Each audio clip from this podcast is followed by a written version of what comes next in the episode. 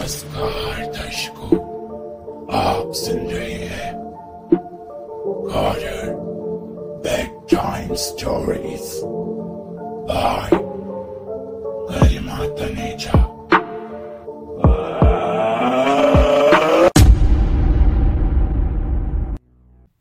एक सच्ची घटना पर आधारित कहानी। हेलो हेलो हेलो हेलो, वो जोर जोर से चिल्ला रही थी, लेकिन फ़ोन अचानक से कट गया। उसने फ़ोन को बेड पर फेंक दिया और उठकर नीचे की ओर आती है और अपने आप में ही बड़बड़ाने लगी। कमाल है, पहले फ़ोन करते हैं और फिर जवाब नहीं देते हैं। भूख लग रही है, कुछ खाने के लिए बनाती हूँ। वो अपने कदम किचन की ओर बढ़ाते हुए कुछ खाने के लिए ढूंढने लगती है। तभी अचानक से बेल बजती है।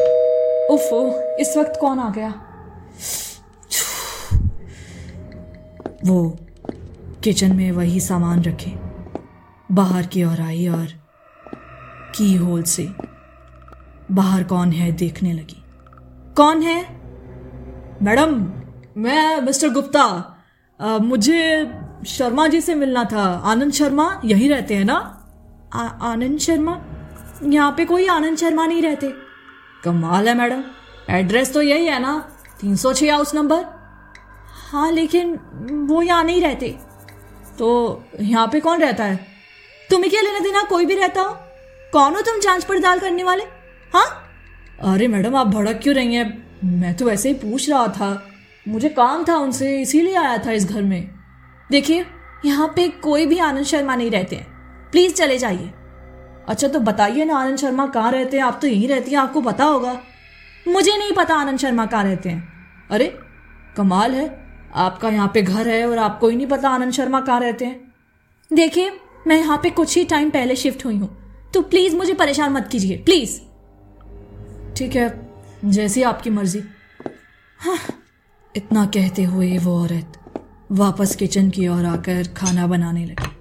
खाना बनाकर वो सोफे पर बैठकर खा ही रही थी कि अचानक से उसे फिर से डोरबेल बजती हुई सुनाई देती है। उसने खाने को टेबल पर रखा और की हॉल से जाकर दोबारा देखा तो वही आदमी वहां पर खड़ा हुआ था।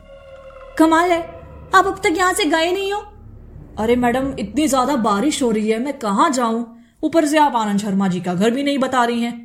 एड्रेस तो मुझे यही मिला था। अब नेटवर्क भी थोड़ा दिक्कत कर रहा है, तो मैं पूछ भी नहीं पा रहा हूँ। क्या आप मुझे अपना फ़ोन दे सकती हैं? देखिए, मैं अभी आपसे बात नहीं करना चाहती हूँ, प्लीज़ आप यहाँ से चले जाइए।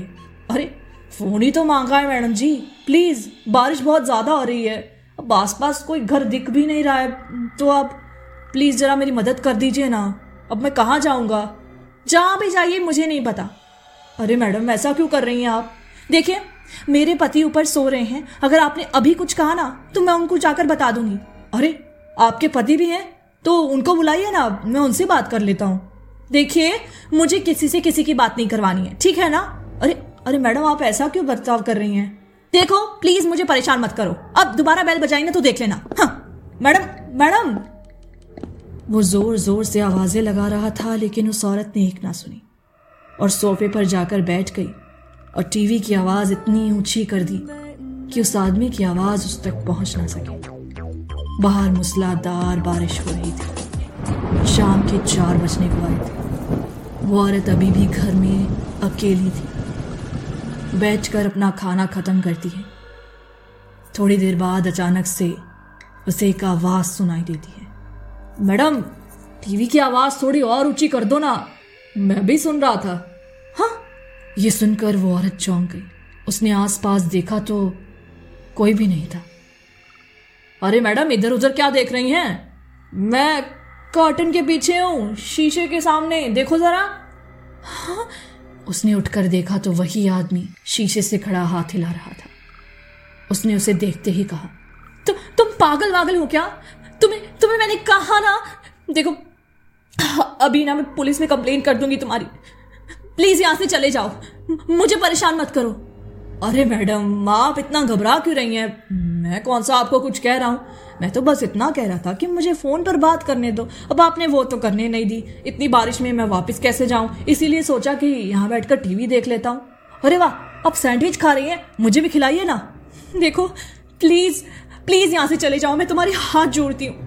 देखो अगर मेरे पति को इस बारे में पता चला ना तो तो तुम्हारी बैंड बजा देंगे। अरे मैडम, मैं तो कह रहा हूँ उनसे बात करवाइए, आप ही नहीं करवा रही हैं। मुझे किसी से किसी की बात नहीं करवानी है। आप समझ क्यों नहीं रहे हैं? मिस्टर गुप्ता, आ, आप जो भी हैं प्लीज़ यहाँ से चले जाइए।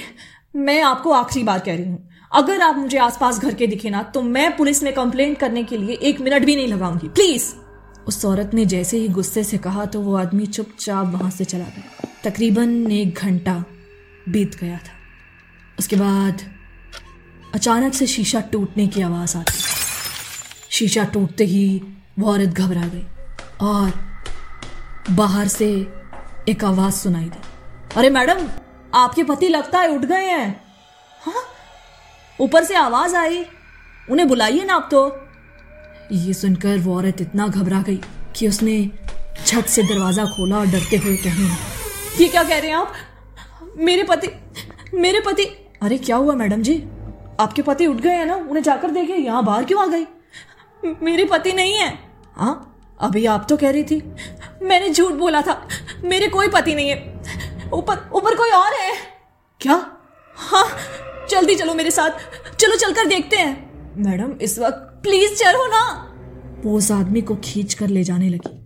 तभी उस आदमी ने उसे रोका और कहने लगा, मैडम मैडम मैडम रुकिए, क्या हुआ?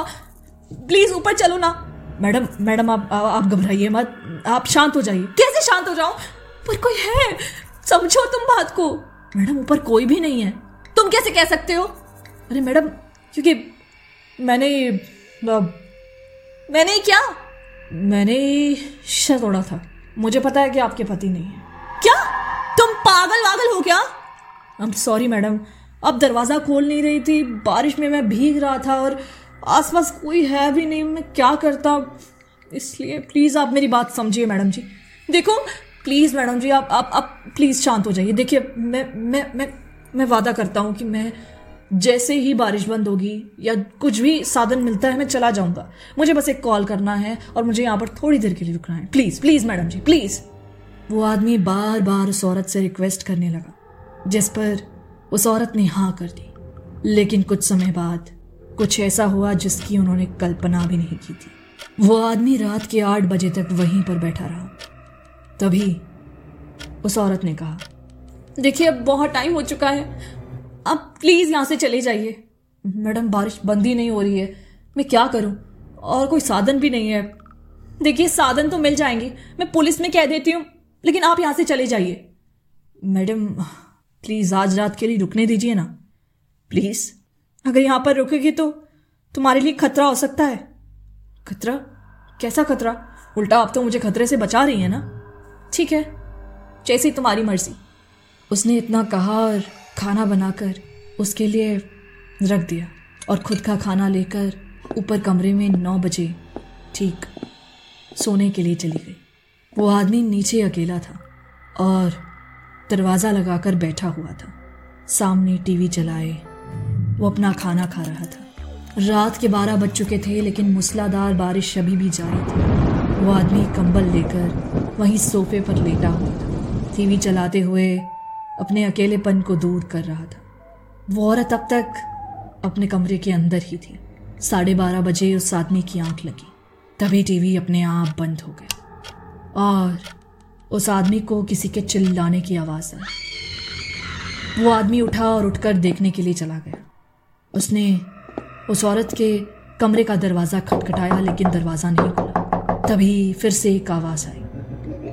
उसे लगा कि शायद ये आवाज़ दूसरी साइड से आ रही है। उसने दूसरी ओर सीढ़ियों से जाकर देखा तो एक बड़ा सा हॉल था, जहाँ पर शीशे शीशे लगे थे और साइड में बालकनी बनी हुई थी। वहाँ पर एक अजीब सा नज़ारा था। उस औरत के हाथ में बड़ा सा चाकू पकड़ा हुआ था और सामने एक आदमी था जिसे वो अजीब तरीके से खाए जा रही थी। उसने उसे देखते ही कहा, मैडम आप ठीक हैं? ये आप क्या कर रही हैं मैडम मैडम? उसने उस औरत को हिलाया तो अचानक से उसने उस चाकू को उस आदमी की ओर कर दिया। ये देखकर वो आदमी इतना घबरा गया और, और अब वो चिल्ला भी नहीं पा रहा था। वो डर के मारे छुपने के लिए जगह को ढूंढने लगा। तभी अचानक से उसने देखा कि सामने एक लाश पड़ी हुई थी जो आनंद शर्मा की थी। इसे देखते ही वो समझ गया कि वो औरत झूठ बोल रही थी। ये घर आनंद शर्मा का ही था। उस आदमी ने जैसे तैसे अपने आप को पूरी रात वहाँ पर एक जगह पर छुपाए रखा और सुबह होते ही देखकर वहाँ से निकल गया। उसके बाद उसने पुलिस में जाकर कंप्लेंट भी की, लेकिन पता चला कि उस घर में कोई भी नहीं रहता। वो घर काफ़ी टाइम से बंद है। तो आनंद शर्मा की लाश और वो औरत का उससे बातें करना, वो सब क्या था ये उसे भी समझ नहीं आया।